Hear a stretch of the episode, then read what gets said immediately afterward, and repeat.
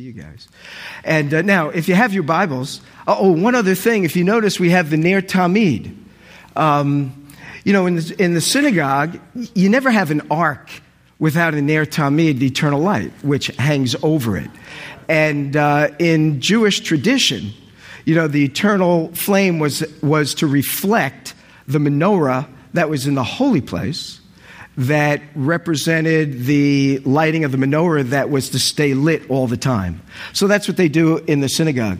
As we have the light lit over the ark within which the Torah scroll is housed, is to remind us that the Word of God is a lamp unto our feet and to our lives as we are guided in the steps of righteousness. Is to remind us that Messiah, about whom we've already made reference when we lit the seven branch menorah, is the light of the world and is the light of uh, the messianic truth and the fulfillment of all that the word uh, stands for.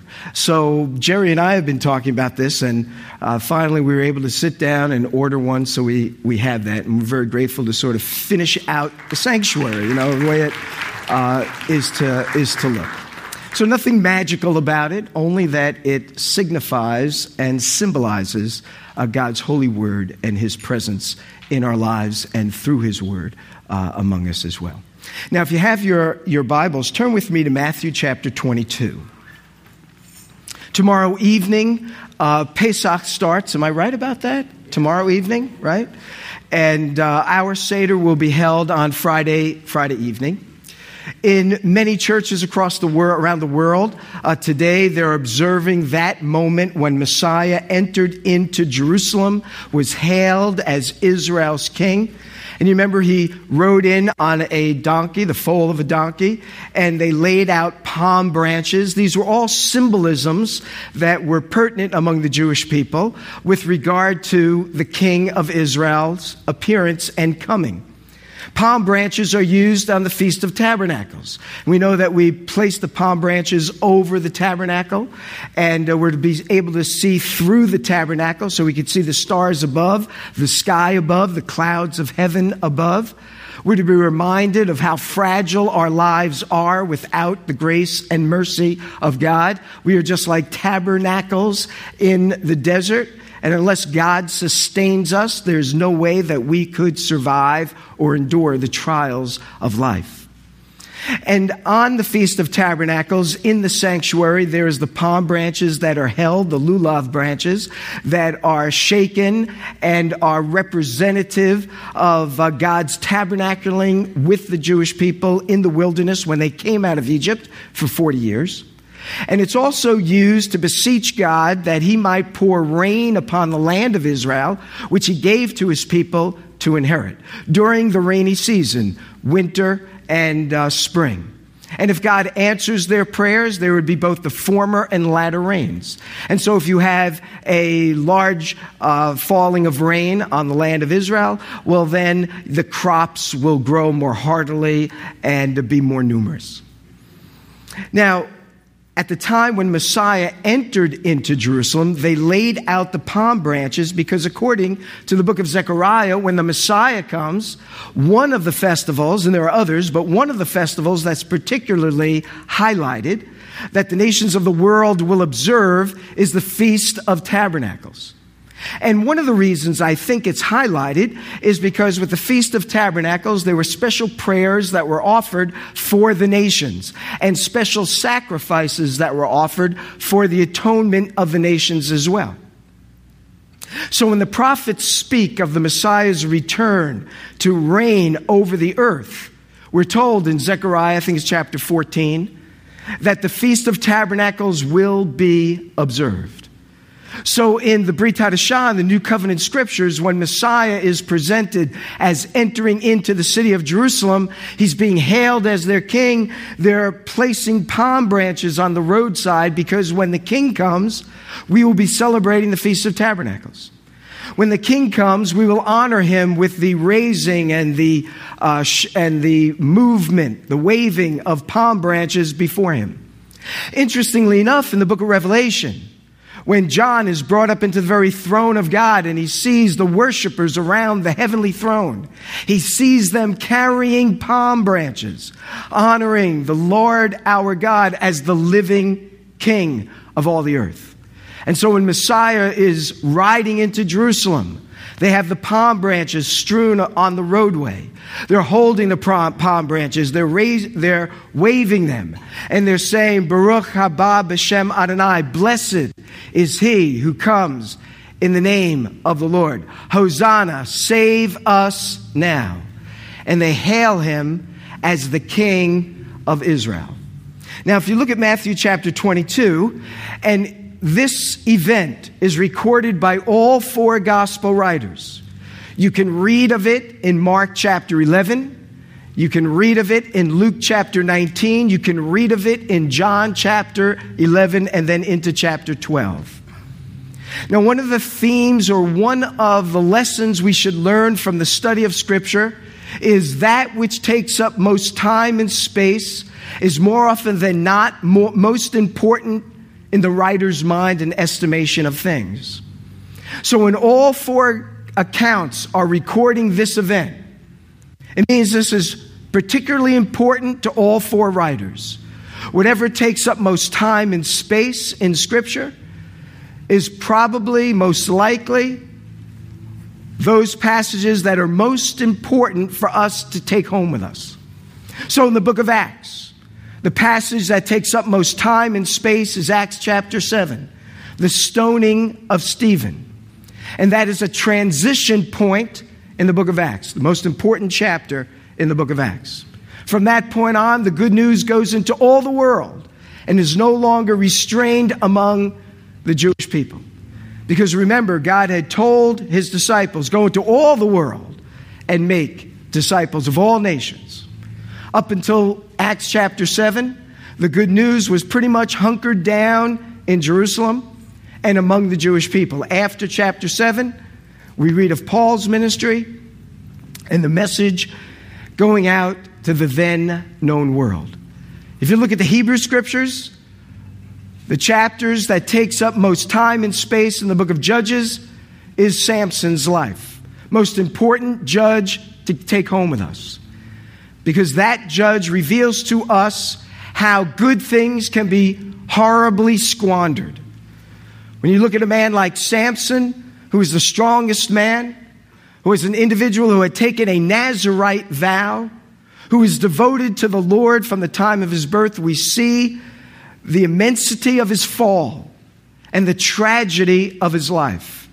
It's meant to be as a warning to all of us that no, how, no matter how high we may rise, no matter how spiritually we may become, there is always the danger of falling prey to sin in our lives and falling prey to those things that would take us from our service to God and the resulting blessings He would have on us.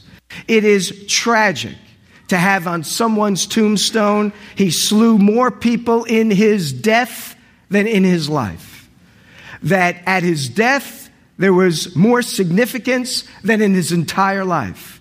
That is a tragedy for any human being to have attached to his life. The life of Samson is meant to be a lesson to us all. When you look at the books of Samuel and Kings, the life that takes up most time and space is the life of King David. When you look in the Torah, the lives that take up most time and space are the patriarchs and Moses. Those are the most important aspects of Scripture. And in a very real sense, it reflects what's most important in our own lives as well. Whatever takes up most time and space is most important to us. When we look at the life of Messiah, what takes up most time and space in his three and a half year ministry as recorded by the four writers, is the last week of his life. His entrance into Jerusalem, his teachings during that time, his last Passover Seder with his disciples, his prayer in the Garden of Gethsemane, his arrest, his trial, his execution, and his resurrection. That takes up most time and space. In fact, it takes up more than half the entire Gospel of John. It is the most important part of the life of Messiah. And it starts with his entrance into Jerusalem. You can see it in Mark 11, Luke 19, John 12, and here in Matthew chapter 22. We can't look at all of these passages, but I do want to point out a couple of things that are striking to me. If you look at Matthew chapter 20, uh, 20 21, as they approached Jerusalem, came to Bethphage on the Mount of Olives, Yeshua sent two of his followers, saying to them, Go to the village ahead of you and at once you will find a donkey tied there with her colt. Untie them, bring them to me. If anyone says anything to you, tell him that the Lord needs them and he will send them right away. And in fulfillment of what Zechariah had predicted in chapter 9, say to the daughter of Zion, See, your king comes to you gentle, riding on a donkey, on a colt, the foal of a donkey. These two statements or that I've read to you, they, they signify, they strike me in this way. First of all, everything that transpires in the entire life of Messiah, but no less in the final week of his life, is fully under his control. When we read the account, we, things, we think things are out of control. How is it that those that he's speaking to are not responsive to him? How is it that he is betrayed? and arrested? How is it that he is then uh, placed on the cross and executed? How is it that he's placed in the tomb? What we learn throughout all of these events is that none of them ha- occur by happenstance, all of them occur by the will and power of God. Notice what he says here. You're going to see a man with a donkey, with a colt. Tell him the Lord the master has need for it, and he will give it to you. Perhaps he was a disciple of Messiah. Perhaps Messiah had already spoken to him. We don't really know the background. But what we do know is that was going to happen because Yeshua said it would. You're going to see this man. You're going to see he has the donkey and he's going to let you take it so that I may ride upon it. Why? So that I would fulfill what the scriptures said the Messiah was to do, which, which was to come humbly and meekly, riding on a donkey, coming as Israel's king. And that is sort of the juxtaposition of things. He comes as Israel's king, but he comes humbly on a donkey, not a warrior horse, but a donkey that signifies humility, gentleness, and thus Messiah was coming not to reign, but to suffer and die. He has been telling his disciples this, though they have not been able to get it registered in their minds. So much so that when Yeshua said this to his disciples, his chief disciple, Peter, said, Far be it from you. And Yeshua says, Get behind me, Satan, for you have no interest in the things of God. Yeshua knew what he was to do and how he was to do it. Remember, Daniel the prophet told us exactly when Messiah would come on the scene of history in Daniel chapter 9. And now he must go to Jerusalem. Now he must ride on that donkey. And now he must give his life a ransom for many. But when he comes into Jerusalem, he comes in at a very precise moment. For this is the week of Passover. This is when Passover is going to begin, Thursday night. And so, what the priests are doing is preparing the sacrificial Passover lambs to be offered on this occasion. Remember, this is one of the pilgrimage festivals in Israel, along with Shavuot and the Feast of Tabernacles, according to Deuteronomy 16. All Jewish males are to come up to Jerusalem to worship the Lord on these three occasions. Josephus tells us the city of Jerusalem could swell upwards of 250,000 people, pilgrims camped out around the city. Therefore, the Passover lambs had to be offered and sacrificed in great numbers. Remember, every family would have a lamb to eat on Pesach night. And those families that would be too poor would gather with another family. So they're going to be slaughtering thousands upon thousands upon thousands of lambs for the Passover sacrifice and for the Seder meals, the service meals that the Jewish people are going to be observing. That means that the sacrifices are going on not just for one day, but for a number of days in advance, all day long. That means the sheep, the lambs are being marched into Jerusalem. And they would come in what is today known as St. Stephen's Gate on the east side of Jerusalem, because it is there that Stephen was traditionally associated, uh, understood to have been stoned. But that is the gate entrance on the eastern side of the Mount of Olives from which Yeshua had come. He rode down that road on his donkey, entered into the same gate that the Passover lambs are also being brought in through. The lambs would make a left turn onto the Temple Mount to be taken care of by the priests. Yeshua goes straight ahead as he continues to speak to the crowds, eventually making the left turn, going into the temple, and cleansing the temple for the second time. He follows the same course that the Passover lambs have found, have followed. And it might be that he's on that donkey so that he's not mixed up in the crowd of sheep, but is sitting above them. The symbolism is stark and it's readily apparent. Yeshua is the Lamb of God who will take away the sins of the world, as John had said. And as the lambs are brought into Jerusalem and then up to the Temple Mount, they would have been inspected because there was not to be any spot or blemish upon them. And just as the lambs were brought into the temple to be inspected, so Yeshua, the Lamb of God, during the course of this week leading up to Passover and leading up to his death, will be equally investigated to see if he is in reality the Messiah of Israel without spot or blemish.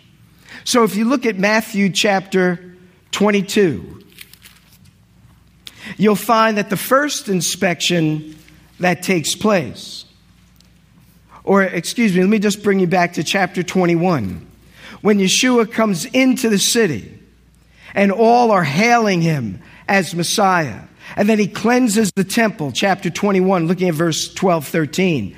He says, My house will be called a house of prayer. I think it's very interesting that he says, My house will be called a house of prayer. You are making it a den of thieves. Then, when you come down to verse 23, he enters the temple courts. And now he raises a, que- a, question is raised while he was teaching. The chief priests and the elders, they come to him. By what authority are you doing these things? Who gave you this authority to proclaim yourself as Messiah, to receive the acclamations as king, to overturn the tables of the money changers, to kick everyone out? Keep in mind that he no longer was permitting movement in the temple area, carrying things. They, all operations were brought to a halt. And they're saying, By what authority do you do these things? And Yeshua, he responds by saying, I will tell you by what authority I do these things if you tell me, and everyone here who's listening, by what authority John conducted his ministry. Now, the reason he points his attention to John is because John is the herald of the king. You remember earlier, he was immersing Jewish people in the waters of the Jordan River. This was unheard of among the Jewish people. Jews were not immersed in water. Yes, there were those cleansing moments in, uh, in the mikveh that would take place, but that's not what John is doing, and the relationship has nothing to do with that.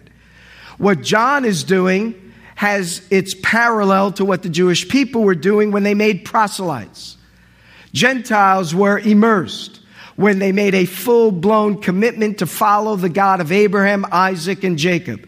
But what John was doing was not calling Gentiles to be immersed, but Jews to be immersed. And to be immersed unto the remission of sins. That's what the Jews did to Gentiles. Jews did not do that to Jews. That's why the Talmud said all Israel has a share in the world to come. That's why the Midrash tells us that Abraham sits at the gates of Gehenna to guard it so that no Jews would go there inadvertently by mistake, making a wrong turn in heaven somewhere.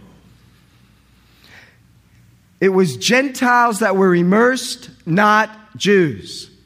And John is immersing Jews and by the multitudes. So the Jewish leaders sent out an observation party to find out what was going on. They observed and they saw many Jews were coming to John. Many Jews were being immersed by John. Many Jews were saying, Forgive me of my sins to the God of Abraham, Isaac, and Jacob. They go back to the Jewish leaders and they said, The work that John is doing is significant. We need to investigate further. So they send out a second party and they investigate John. They say, Who are you? Are you the prophet?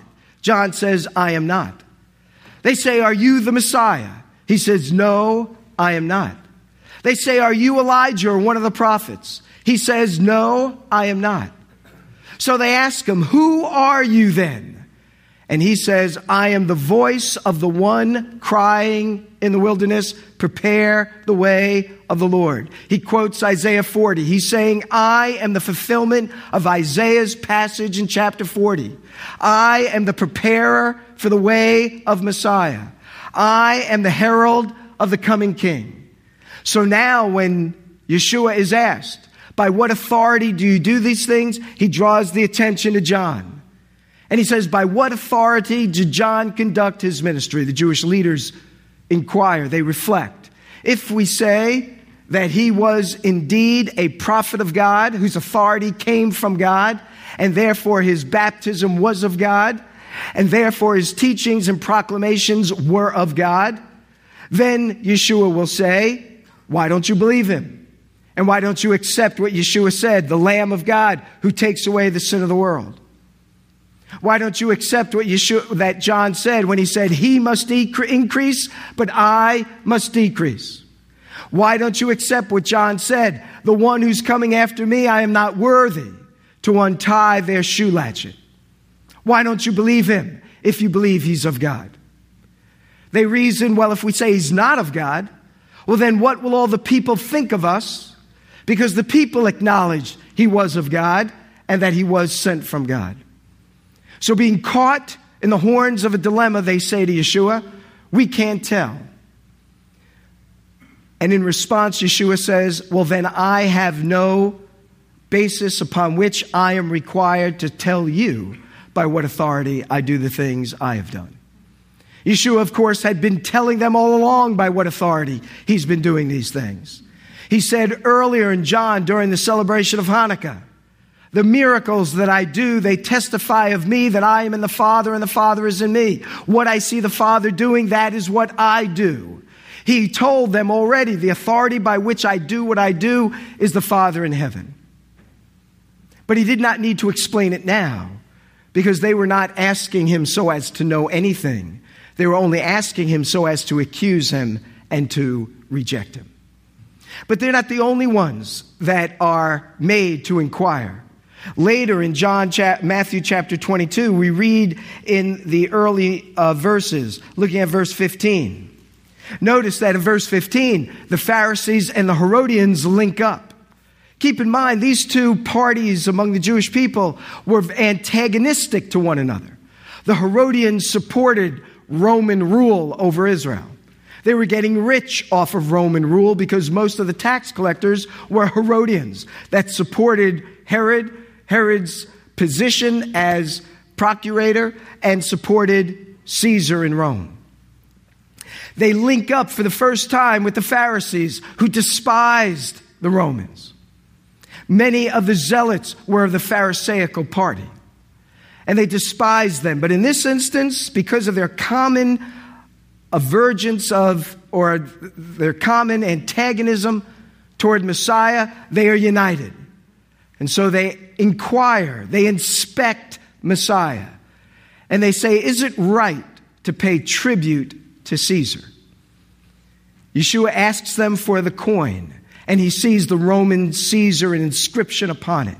And he says to those who inquired, Render the things to Caesar that are Caesar's, but render to God the things that are God's. And thus he is found to be without blemish and without spot before the Herodians. Following the Herodians, if you look in chapter 22 and you look at verse 23, you find the Sadducees then question the Messiah. I remember one of my Bible teachers back when said the Sadducees were those that rejected belief in the resurrection, and that's why they were sad, you see. I thought that was pretty good. The Sadducees denied the resurrection, so they ask Yeshua, they tell Yeshua a story. They say there was a woman who was married to a man, and the man died. And the man's brother, according to Jewish law, levirate marriage, we can't get into all of it, but the, the husband's brother was then responsible to marry his brother's wife and to take care of her. So the brother marries her, and a short while later, he dies and then another brother, and another brother. There are 10 brothers. And all brothers find themselves marrying the woman, and they all die. And then eventually the woman dies. So they ask him, in the resurrection, if you believe such things, whose wife will she be? And Yeshua, you can just see, you know, you can visualize this because he says to them, you are so slow of heart to understand, to believe how foolish you are, he says. He says, first of all, you do not know the scripture. What a scathing indictment of any religious person in our day and in his day. Individuals that claim to know the Word of God, so much so that there's no resurrection. He says, You know, I don't want to be heartless about this, but you do not know God's word. And they must have been dumbfounded by that alone. But if you don't know God's word, then you cannot know the second thing Yeshua makes reference to the power of God either. And then he talks about what the afterlife will be like, that we will not be like we are presently. There is no marriage in heaven, but you would have known that if you understood God's word rightly. And you would know that there's a resurrection because God is powerful enough to raise the dead to life. Then the Pharisees step up. If you look at Matthew chapter 22, verse 34, they inspect Messiah. And they ask him, What is the great commandment? And he says, To love the Lord your God with all of your heart, with all of your mind, with all of your soul, with all of your strength. In other words, he ought to be first and foremost and permeate our entire existence.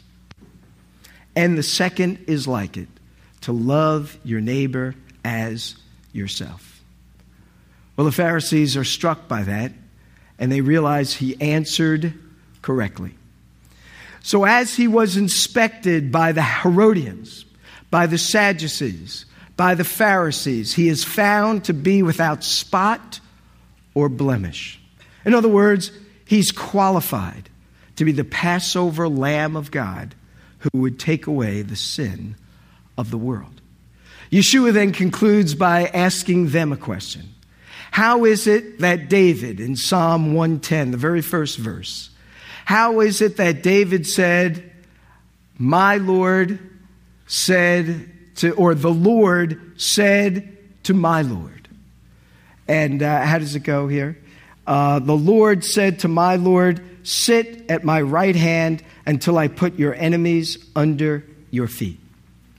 What makes that such an important passage is the Hebrew text. Because when he says the Lord, in the Hebrew text, that's the sacred name of God, the unpronounceable name of God, the Yod He Vav He name of God. Sometimes we say Yahweh, others say a distorted interpretation of that name, Jehovah. But the sacred name of God is what's used.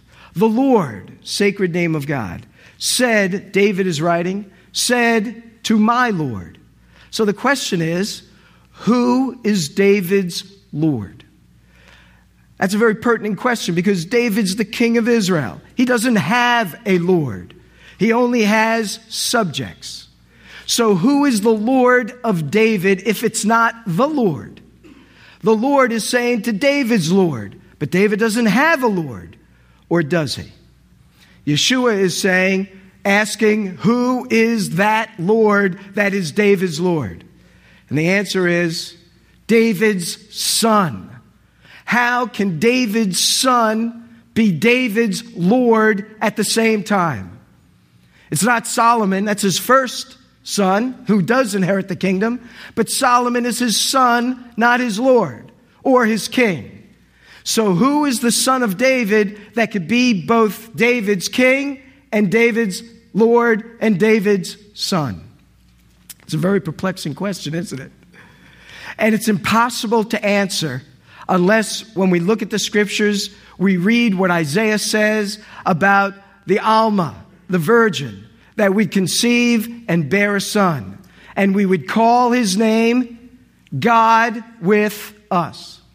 The way that David could have a son that would be his Lord is only if David's son could be his God.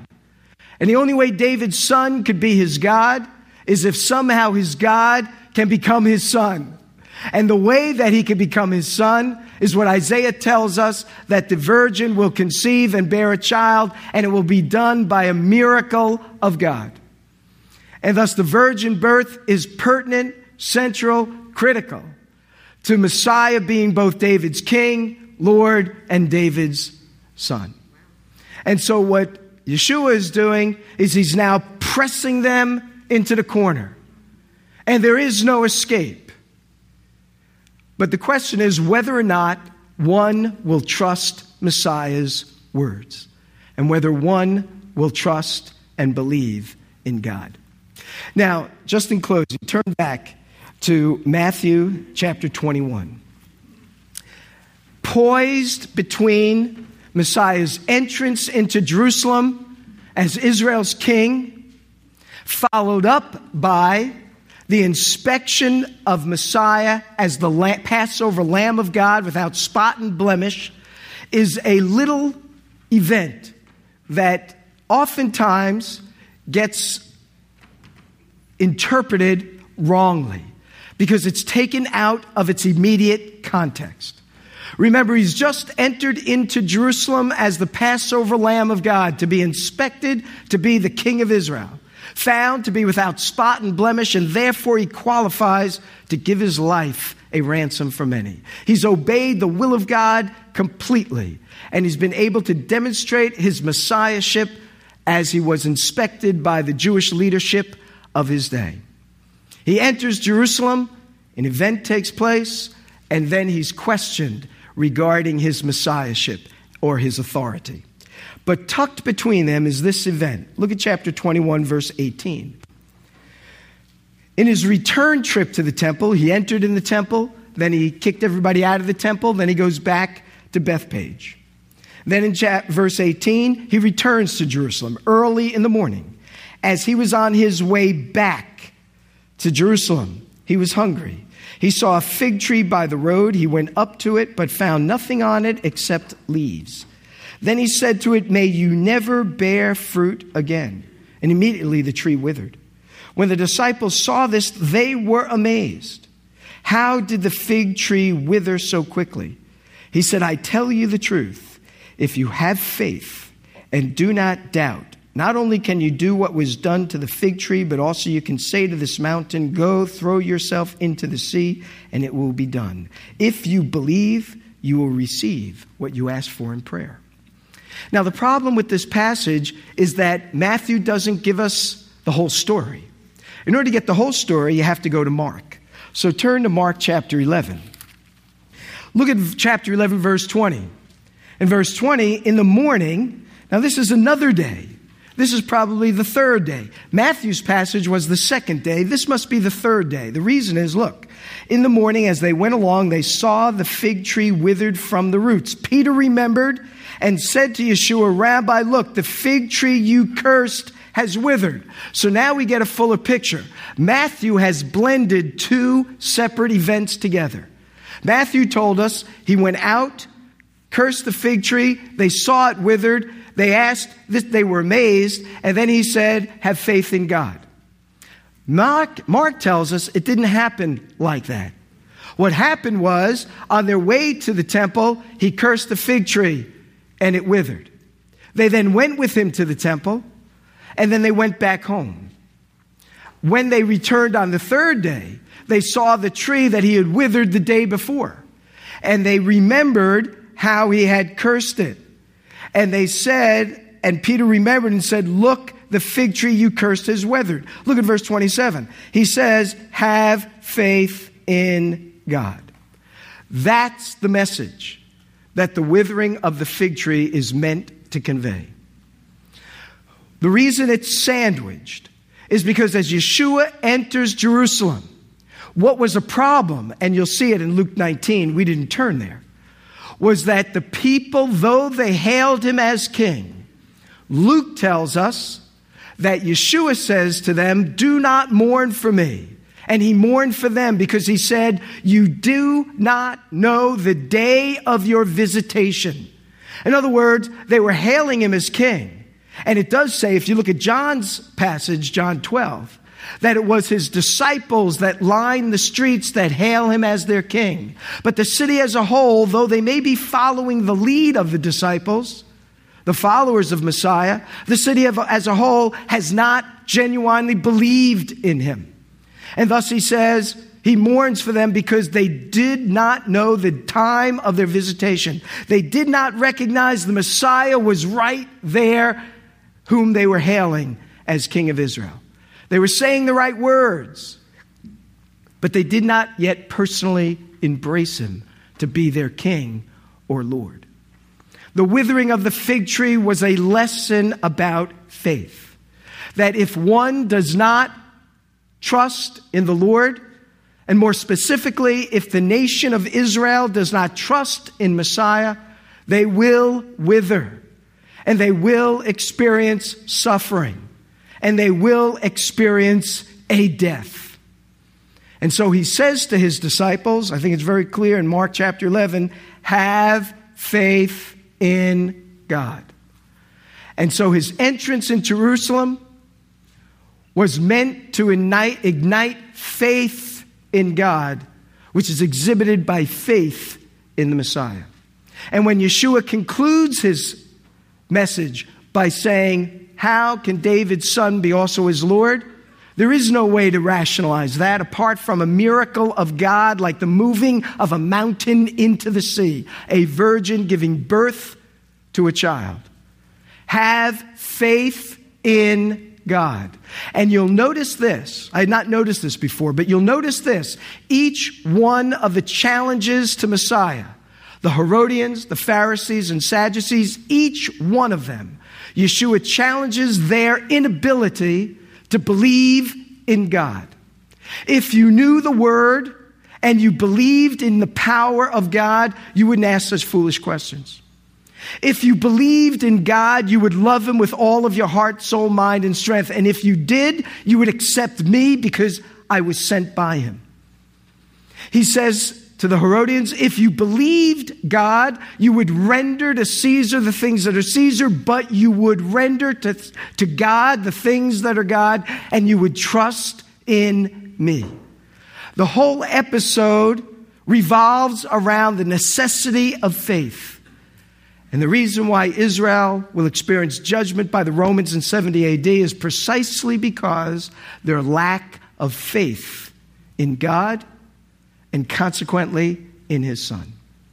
The message of this day, when Yeshua rode into Jerusalem, is that he is the Savior, he is the Passover lamb, he is the Messiah, he is the King of Israel. And to benefit by it, one must have faith and trust in him. And when you do, ask what you will and you will receive. And the thing that you will receive is him. And that's what Messiah is drawing our attention to. We need him, not things around us. We need him and his word. And thus, when he enters into our world, be it in Jerusalem 2,000 some odd years ago, or into our sphere wherever we work by a, work, a fellow worker who shares with us the good news of Messiah, or whether it's here this morning, if you've never heard of him or accepted him for yourself this day, he's entering your world like he did in Jerusalem. And the question is will you respond to him and have faith in God? Believing in Messiah is having faith in God. What must we do to do the will of God? Yeshua said, Believe in the one whom he has sent. I pray no one fails to be responsive to his love and to his grace. You can investigate him all you like. You will only find him to be the one who could meet your need and mine. And our greatest need was our need because of our alienation and separation from God. He has come to restore us unto Himself and to have life and to have it more abundantly. Let's pray. Our God and Father, we thank you for this moment in our calendar when we can reflect on this most important moment in the life of Messiah. It is that moment that triggers the redemptive, atoning grace of God's coming to fruition. And so, Father, as we think of Messiah as King, we think of him as Son, we think of him as Savior. I pray that each and every one here this morning knows him to be all of that and perhaps more. Now, while everyone is praying, if there's anyone here who has never invited the Lord into their life and would like to do so, I would be happy to pray for you, even in this moment. And all you need to do, just raise your hand, put it down, and I will pray for you, asking that the Lord would come into your life, make you a new creation in Him, and grant you fullness and fulfillment in a way that you have never understood before. So, if there's anyone that perhaps God's word uh, has impacted and you'd like to receive him, I'd like to pray for you. So, Father, we commend ourselves to you and we pray that your will would be worked out in and through us. May we be lights of salvation, lights of Messiah to a dark and fallen world. May we rejoice, our King has come, and we are following the Savior of the world. For we pray in his name. Amen.